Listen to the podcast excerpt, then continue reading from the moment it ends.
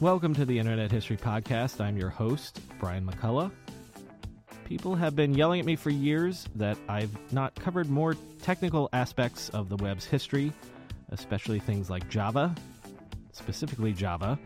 Um, the reason for that is because I'm not a web developer myself, but I do know that the truth is the argument can be made that Java helped the web evolve into what it's become.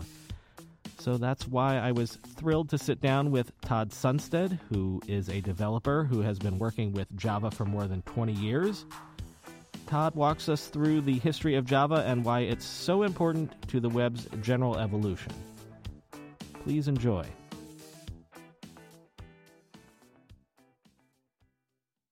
Todd Sundsted, thanks for coming on the Internet History Podcast. Yep, not a problem. Great to be here. Um, I feel like I've, I've been doing a bunch of episodes in a row with people that stumbled into tech, but you went to school for EE, right? Yep. Um, so uh, were you a stereotypical computer nerd growing up, or how did you uh, find your calling, as it were? Yeah, so it might be the case, actually. I had uh, two uncles who were in electrical engineering. Uh, and uh, so there was uh, an established pattern already for getting into that.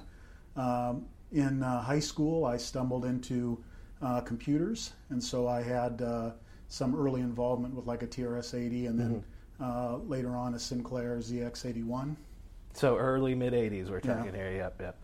Um, and so you graduate uh, late '80s. Uh, I graduated high school in '84 and college in '89.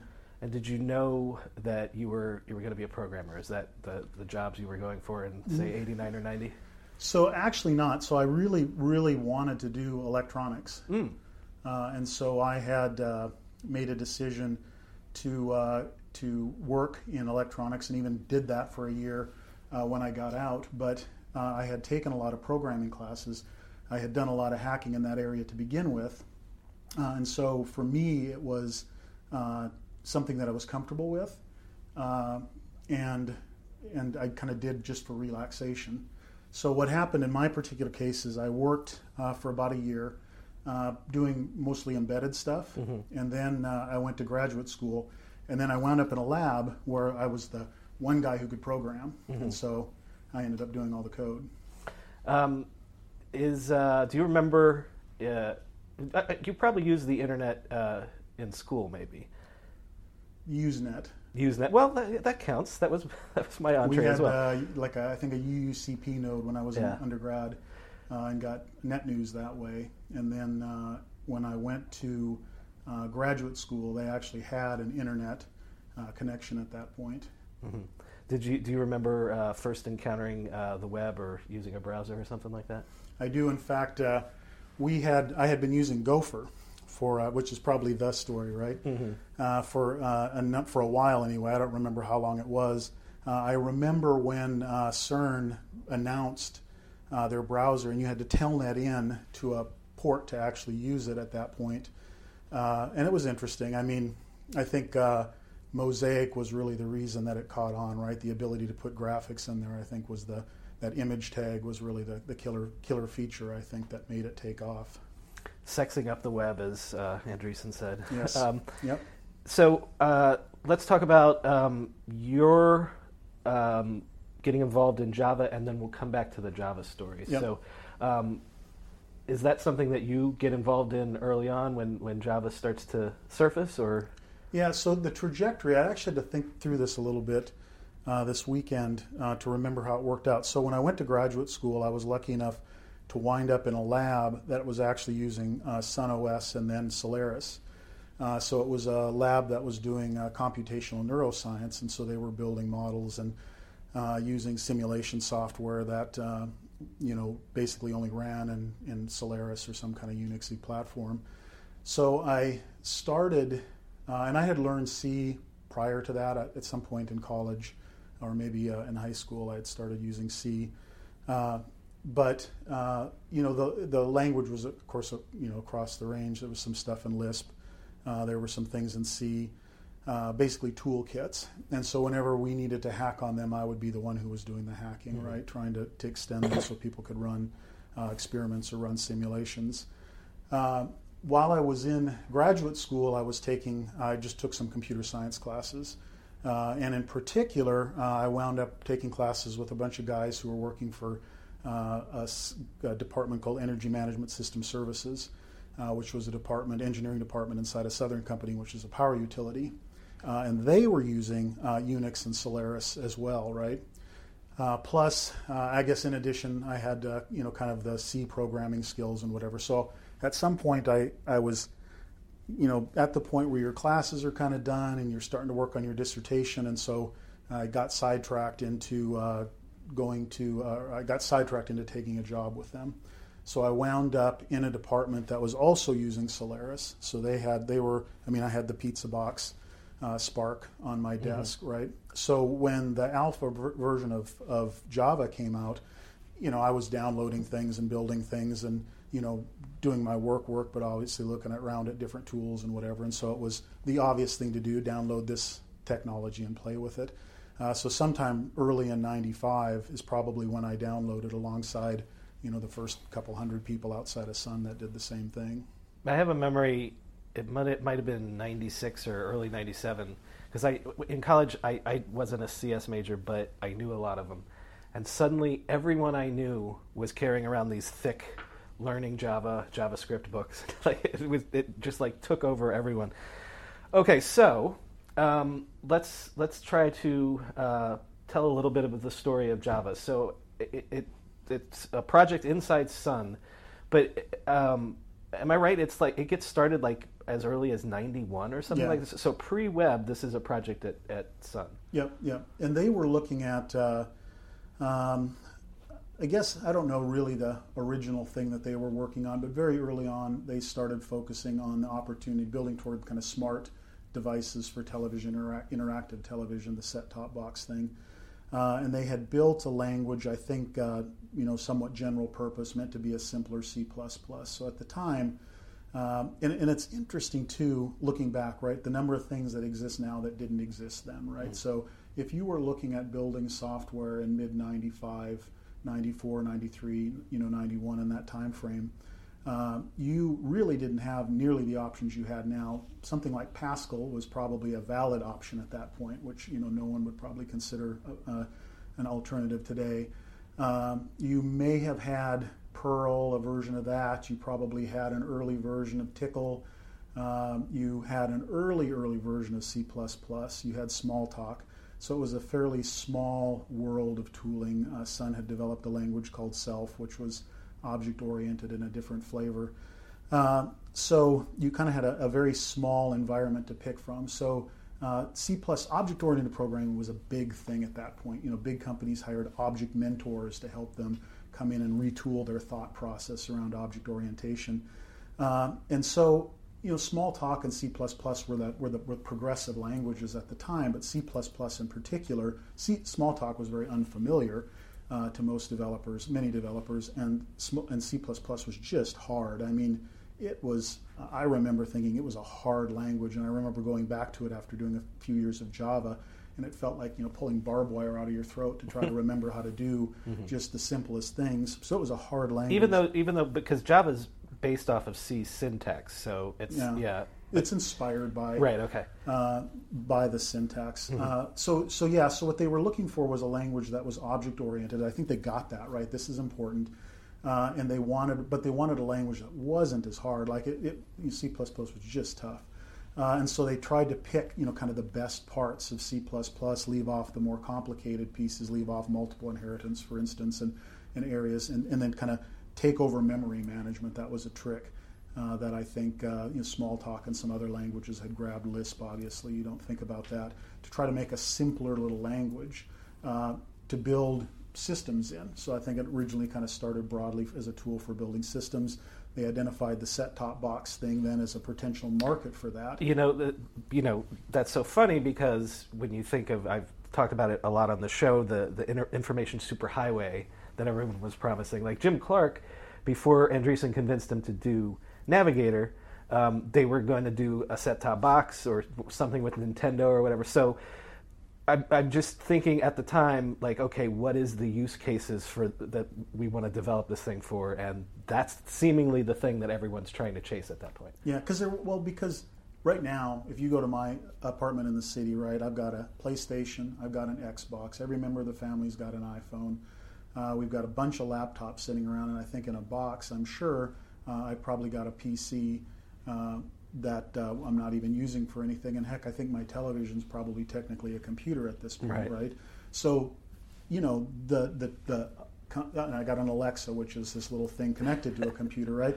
So, so computing is is absolutely ubiquitous for for at least a solid chunk of the population of the planet. Obviously, there are tremendous, you know, inequalities if you get outside of the United States or even get into different uh, groups. But in general, computing is very ubiquitous, and that just wasn't the case then. So, people looking for an interesting gadget to hook people on, Mm-hmm. you know what's the thing people do? They watch a lot of TV. Gee, if we can make that interactive. I mean, people sat and tried to make interactive television. Well, and, and digital television since. was new also. Yeah. Like that was a growth market Yeah. because they were just digitizing and having these hundreds of channels at the time.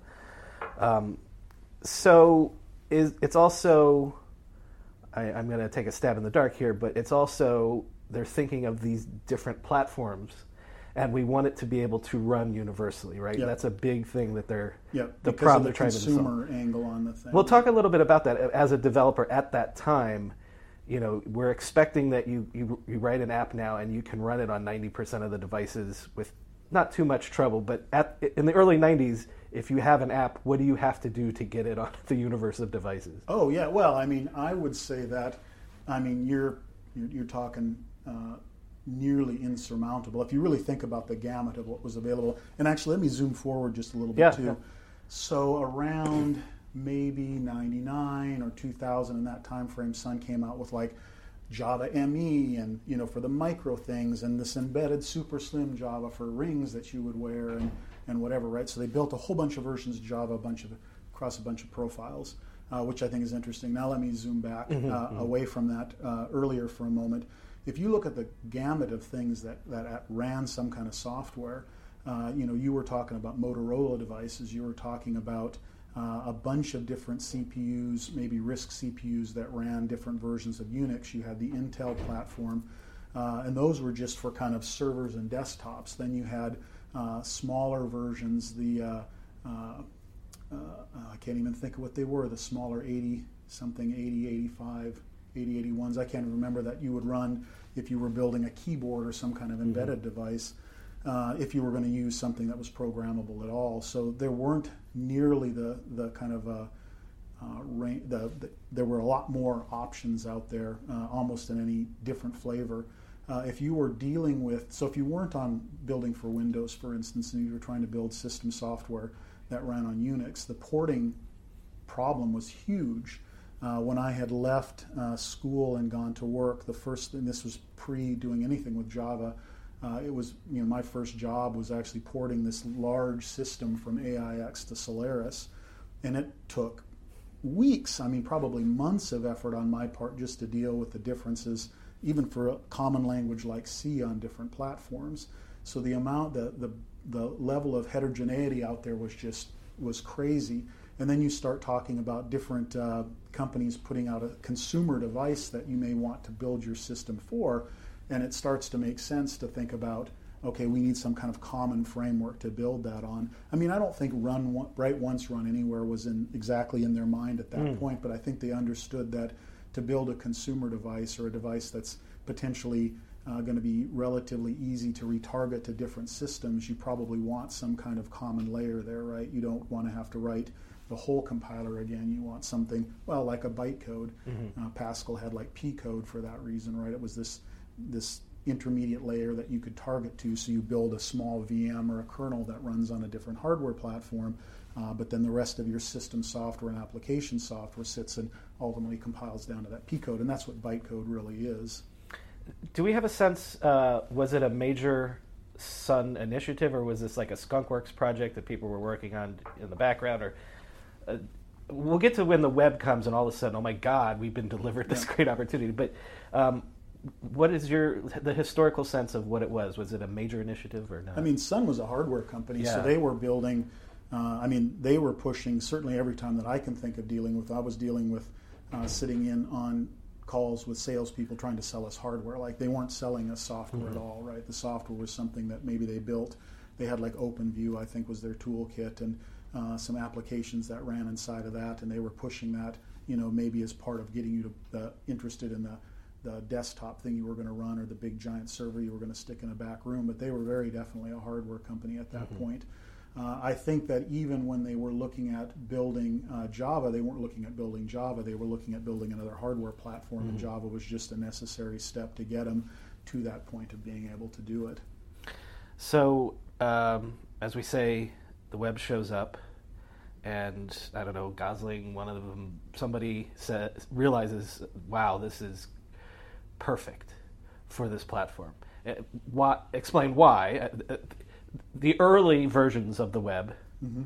aren't very interactive. no, or no. or sexy, as we said. Yeah, and I don't think he even said, "Wow, this is perfect for the web." Mm. In fact, from what I understand it, uh, he was hauled along on a on a demo at some point.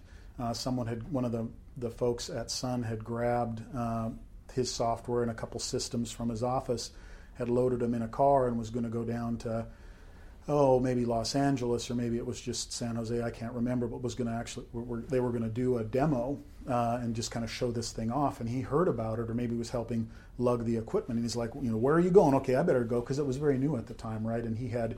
Um, no idea if Hot Java, which was their browser, was even going to run or WebRunner. Uh, so he went along on that, and I think maybe that had opened his eyes because at some point uh, I think they were demoing various pieces, and people in the audience were kind of like, whatever, because you know Netscape was a thing, and um, you know I don't know until you see it, you just don't think about it, right? So at some point there was a little demo I think people have seen uh, of an atom scrolling around. So you have this static web page. There's a picture of an atom, and then you wiggle the mouse, and that thing spins in, in a very nearly real time for simple models. And I'm sure that that absolutely caught people's attention at that point because you know the web really was static. I mean, dynamic on the web at that point wasn't DHTML right. or or Ajax or whatever you right, know we right, call it nowadays. Like dynamic that in those days was you had a CGI script on the back end and you knew how to stick some data into the cookies so yeah. that maybe that page when you refreshed it changed in some intelligent yeah, just way. When, when, forums came out, like the ability to get yeah. back information from users. Yeah. Um, so. Uh, well, we'll come we'll come back to the idea of like Netscape and the browsers adopting it. Um, is it adopted? This is where you have more expertise than I am. Is it adopted by developers because it, it's relatively easy to, to pick up compared to other things? Uh, I mean, at the time, I think it definitely was. Okay. Going back to the landscape again, you had a handful of scripting languages, uh, Tcl or Perl. There were probably some other ones out there that I'm, you know, Scheme, obviously uh, or some version of Lisp. So you had these, you know, a handful of kind of dynamically typed uh, scripting languages that were often fairly easy to use, but but very slow. I mean, to be generous. Uh, and then you had a handful of more systems-oriented languages uh, that were designed for bigger systems. Obviously, some people probably put Common Lisp in there, but I'm thinking more like C and C++, mm-hmm. probably being the two big ones. Uh, but there there wasn't nearly the the surface that you've got now with Rust and, and Clojure and Scala and Java and Ruby and Python, like just you go on and on, and there's people coming up with things on a regular basis. So, so the if you really wanted to get things done, you probably were going to look at C++ or maybe C uh, which had some issues, right? Uh, memory management being a big one. Mm-hmm. Uh, so just abstracting away the notion of memory management was actually a big deal. They made a big point about saying, look, you know, you have a reference to an object. When you're done, you're done. The system will clean up after after you. And if you had spent any time at all in your career, you know, banging your head literally against your desk trying to find some leak or some memory corruption issue that you'd introduced, it was immediately obvious. And I talked earlier about feeling like I was yanking, you know, barbed wire out of my throat. It was like just trying to remember when do I allocate, when do I have to free, how do I keep track of this stuff yeah. again? Like you forget this whole, like as you're trying to solve this business problem, you've got this whole layer of system stuff you've got to keep in your head just to make sure that damn thing runs when you're done. Java removed that big chunk of that context you had to hold, and it made it easier to think about the business logic you had to write. And, and, honestly, I think that's why it started to appeal to folks on the enterprise side too, which is all about business logic. Like there's not a lot of creativity there. It's like we've got this business problem we want to specify and, and implement, and you want something that requires as less little overhead as possible, so you just get that thing done. Well, does it? Is it also unusually flexible? I, what I'm trying to get at is, is Java so important in the history because it was just the first to show up at the right time when people needed it, or was it an unusually adaptable, forward-thinking language? You know. No, and I would say exactly the opposite. Okay. In fact, I think it, it's struck a chord because of the stuff they didn't they took out of the language. Mm. So if you took a look and started with C++, which I think you know you know people probably would have thought was really the forward-looking, progressive systems level development language at the time. Uh, you know, not to not to once again cut off Smalltalk or some other tools that Mhm. people were building, but I think a lot of people were certainly behind C++. Uh, what was they, they really started from that and then started removing pieces and i honestly think it was the removal of those pieces that got the, the got the footprint down to a point that sudden and then in addition you know adding in the management the, the the virtual machine and the memory management whatever it was it was kind of adding a few things and removing a whole bunch of things that got it to the point. It's actually less expressive than a lot of languages if you look at pure you know what could an expert developer do with Hmm. it right? I mean they already had templates in c++ so people could do some level of metaprogramming which wasn't available whatsoever. Uh, in java haskell and some of the early ml languages were already available roughly at that same time as well uh, didn't have any of the functional composition and some of the things that people really forward thinking were thinking about uh, it wasn't dynamic and this you know it was statically typed but it didn't have a really strong uh, type resolver. So you know, you know, it was a lot harder to use at that level than a pure scripting language. Uh, it, it- you know, so it, it didn't have a lot of things, but I think the things that they got rid of were less important, and the things that they kept, like I said, made it really easy to just adapt and go with. And the, and they included a good a threading library. It wasn't an incredible threading library. It wasn't even much of a library. It was just the ability to create threads. But you started off with multi-threading right out of the gate. Uh, they were smart enough to put a network library inside of there, so you started off with networking out of the gate. Uh, I had been working with Scheme at that point in time, uh, and you know, or, or some other little languages like that. And like networking was not immediately the first thing you thought of you needed because you know the internet wasn't quite there yet. So having that available was great.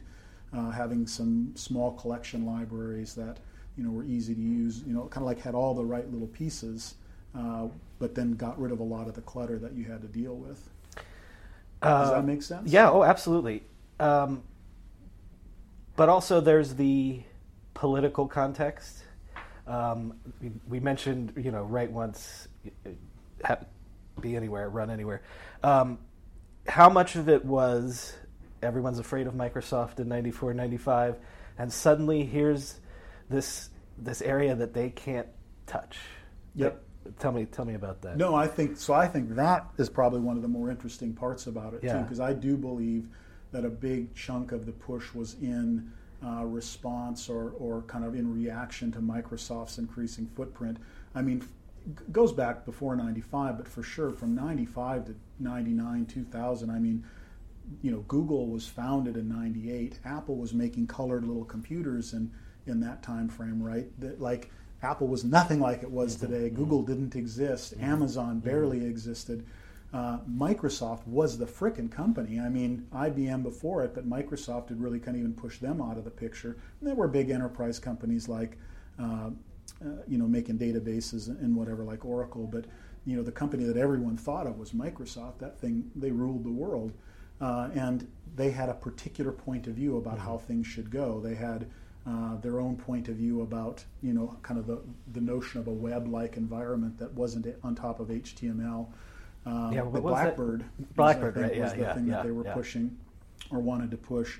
Uh, and they were well known for their kind of embrace and extend or whatever Mm-hmm. your little phrase was. So, you know, they scared a lot of people. I can remember people literally saying, you know, don't bother starting a company now, right? It's like if it's any good, Microsoft's just going to, you know, grab what you're doing and run you out of business, right? Like that was like how people thought.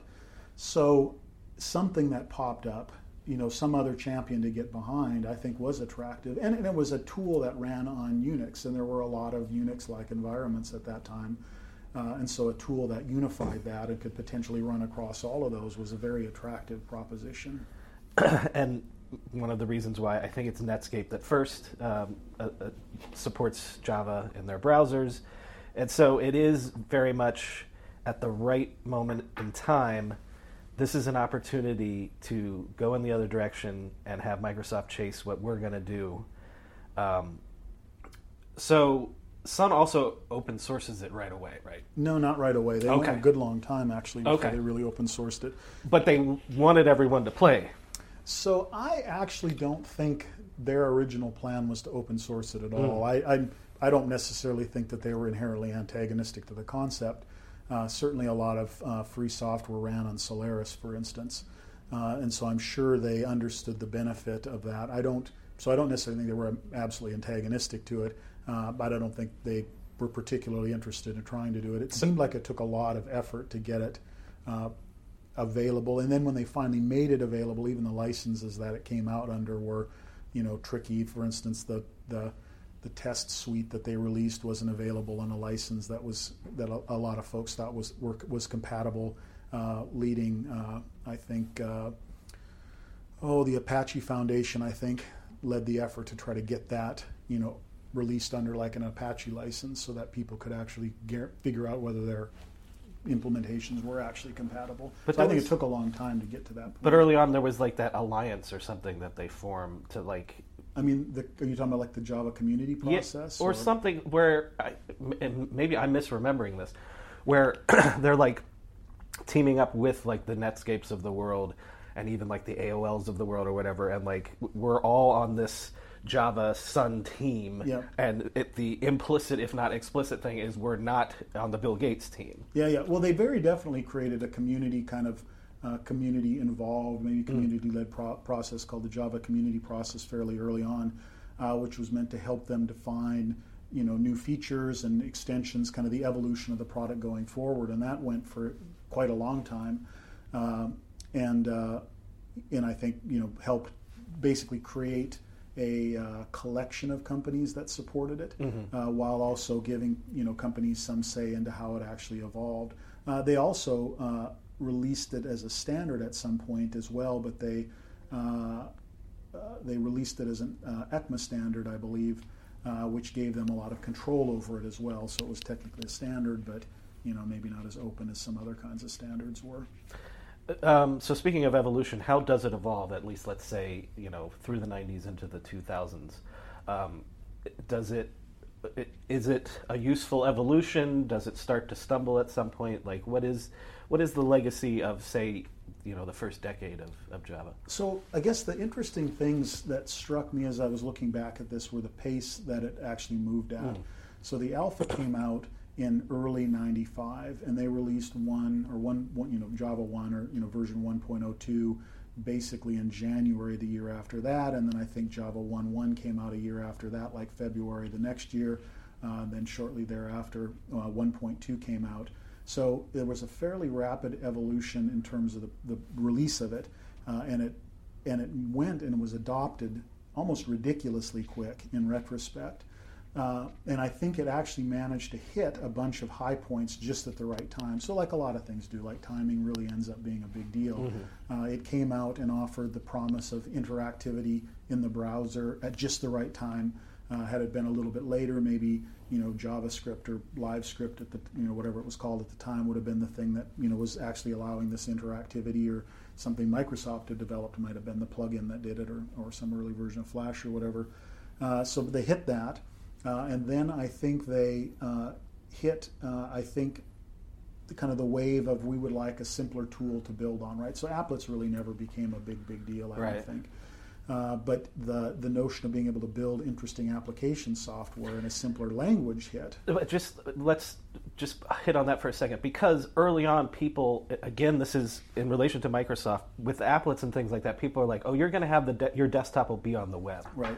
Like and so there's this period of time where people think that that's the future and that's what's going to kill microsoft's domination and things Yeah. like that Which ironically is almost the case now, right? Right. I mean, I sit inside of my browser constantly, and actually, I don't even know what my desktop looks like, to be quite honest with you. right right.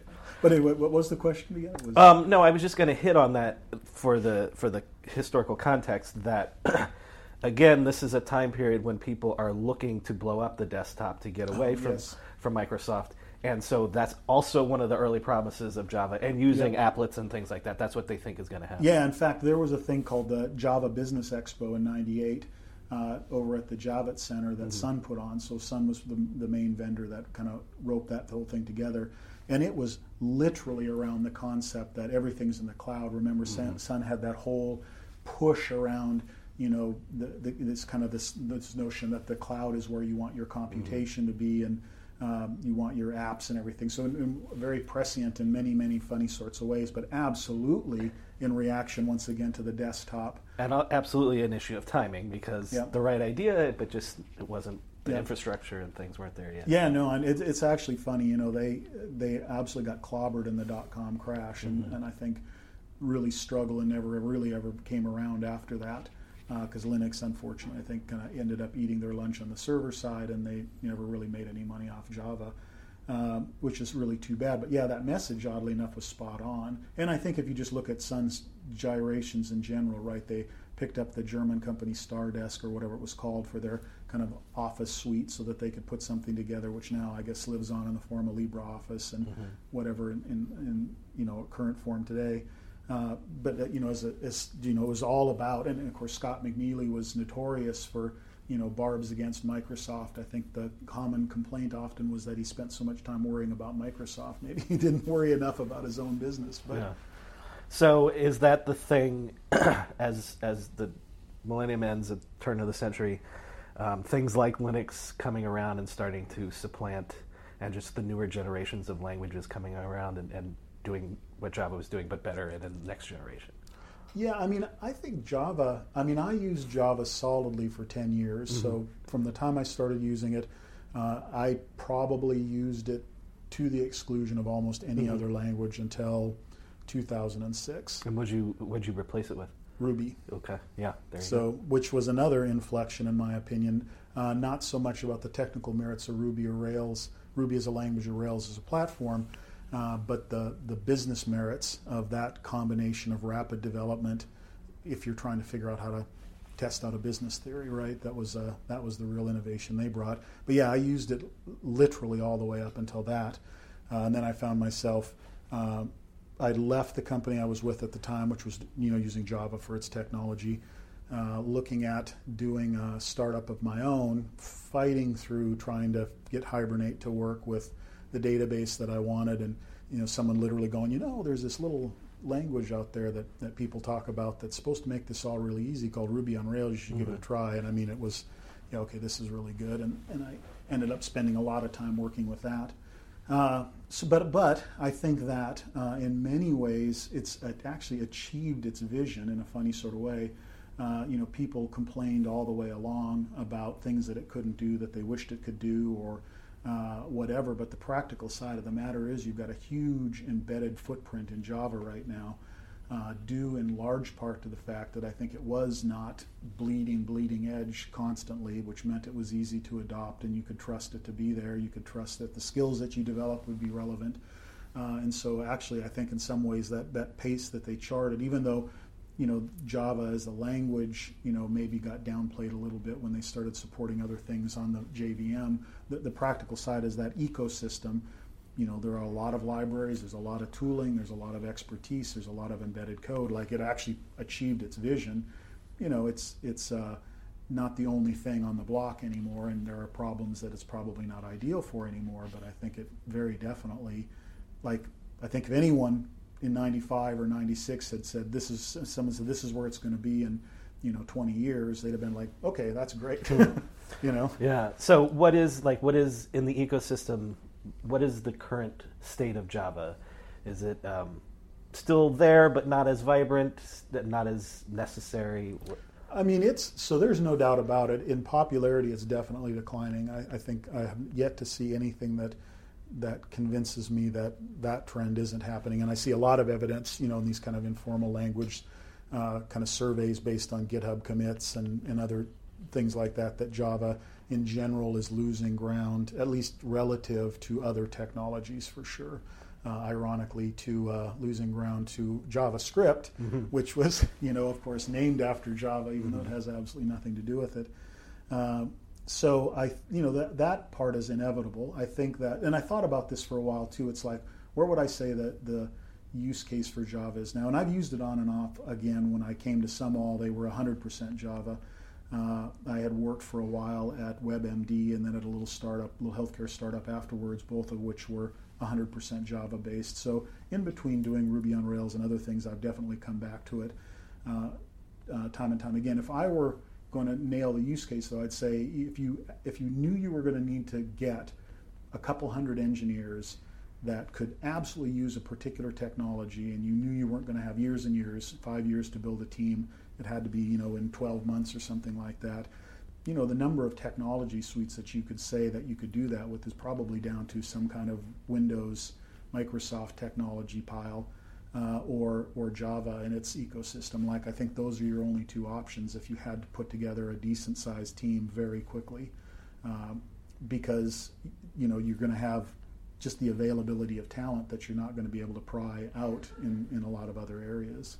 And it'll be reasonably experienced talent. It'll be people that have been doing it for 10 years. Mm-hmm. Like it'll be a you know decent, competent group of folks that you could actually put together. You know, assuming you could pay them. There's a lot of ifs there, but mm-hmm. I think that's an absolute use case for it. Uh, it's not a use case that I deal with on a daily basis, but you know, I could see if you wanted to put together some kind of a company that you know is going to be building you know, say uh, a, a, large, you know, United States-wide EHR application, or you know, you were going to retool some governmental agency, it would be a completely reasonable choice at that point. What about the um, the legacy in terms of influence on modern languages and things like that? Well, I think it proved the case that a managed environment is a reasonable sort of thing to do. Um, I think it proved the case that managing your own memory is an absolute terrible idea. Like, I can't think of a single language right now that would count itself as a count. Uh, we make you manage your own memory as a feature. Probably the closest you come to is is maybe a language like Rust, which mm-hmm. you know gives you tools for at least you know you're, you're still kind of managing things, but at least it gives you tools to ensure that you do it correctly. Uh, but I don't think there's a single language out there that would aim for C's you know stick any old value in that pointer you want and see what the heck happens. Like uh, so I think it's proven that case. I think it's, uh, you know, like I said, proven the case that a, a, managed environment can certainly work, one that does things for you. Um, I think it's definitely proved the case that uh, to be productive, you don't need an immensely complicated programming language. Uh, I think there's a place for complicated languages, uh, but I think people should be aware that you can solve a lot of important problems with fairly simple, straightforward languages. Mm-hmm. I think a lot of Go was inspired in many ways by things that were successful about Java. I, I, don't know who would people would build it this way, but I definitely think of Go as kind of a sane evolution of, of Java as well. You know, it's like Java in some ways needs to kind of stay where, where it's at, uh, but you can still take a big chunk of what you learn and that you know Go looks a lot like C, obviously because the person that created it too, but you know that was a lesson that I think Java demonstrated, which is that syntax absolutely matters. Um, and and so there, you know, there are those for sure. I'm sure there are some other ones as well. I think it taught us a lot about the role of object orientation and where that really works and where it doesn't work so well. Uh, it was interesting when Scala came out that Scala really pushed the notion that it was kind of multi-paradigm. You can absolutely do object-oriented stuff, but you can do functional, you know, functional programming and function composition. Uh, and so I think it real, you know, it reflected this realization that there are other tools that maybe should be in the tool set besides just objects, which I think Java did well. Uh, but yeah, I mean, there's it'd be hard to say that you know uh, it didn't Im- impact a lot of things. I mean, before Java, I think you used Makefiles for everything, mm-hmm. and then they came up with Ant and then Maven, and I don't think anyone on the planet expects to build things with make files anymore. You, every language has got its own little you know buildy kind of thing. Mm-hmm. mm-hmm. Um, so let's end up by, by talking about what you're up to today. Um, Sumall, you said it was all Java when you got there. What is what is Sumall, and uh, what are you doing? Yeah, so Sumall is uh, a uh, New York tech startup that is uh, focused on building uh, tools for small and medium-sized businesses. That's been its uh, focus really the whole time I'm there. I've been there. we're focused primarily or, or, or intensely on point of sale right now. So what we're looking at doing is bringing uh, a chunk of the tooling that I think you see on the e-commerce side of the world uh, over to uh, more traditional retailers that are doing, you know, have smart point of sale devices. Uh, I think there's an opportunity there that hasn't been well addressed. Um, retail, you know, despite the despite the, I guess, dire warnings that everyone gives, is still a huge chunk of our economy. Mm-hmm. Uh, so I think there's uh, some great opportunities there to help people that, you know, we depend on for, you know, a lot of what we do on a daily basis. Certainly, what we're not buying on Amazon online. Uh, Sumall, uh, when I joined, Sumall was actually doing Java 100%. So they were using a f- framework called Play, which was kind of a Rails inspired, you know, write the code, refresh it in your browser, you know, kind of a kind of an, a kind of a framework. Um, we migrated. It was big monolithic app. We migrated to microservices uh, fairly on, uh, fairly early on, uh, using a technology called uh, Dropwizard and some some uh, Netflix tooling, uh, and then we got big on the container side, so we picked up Docker fairly early on, uh, which actually drove the next uh, push, which was away from Java entirely mm-hmm. Uh, to Haskell, which is what our backend is in now.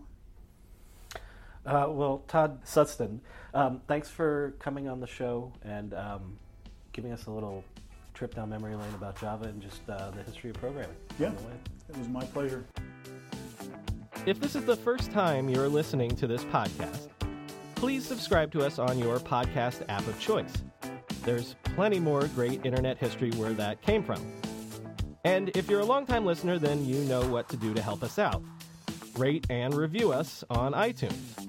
Because iTunes gives credit to reviews and ratings, and the more great reviews we get, the more people will discover us. As always, there's more info on our website, www.internethistorypodcast.com.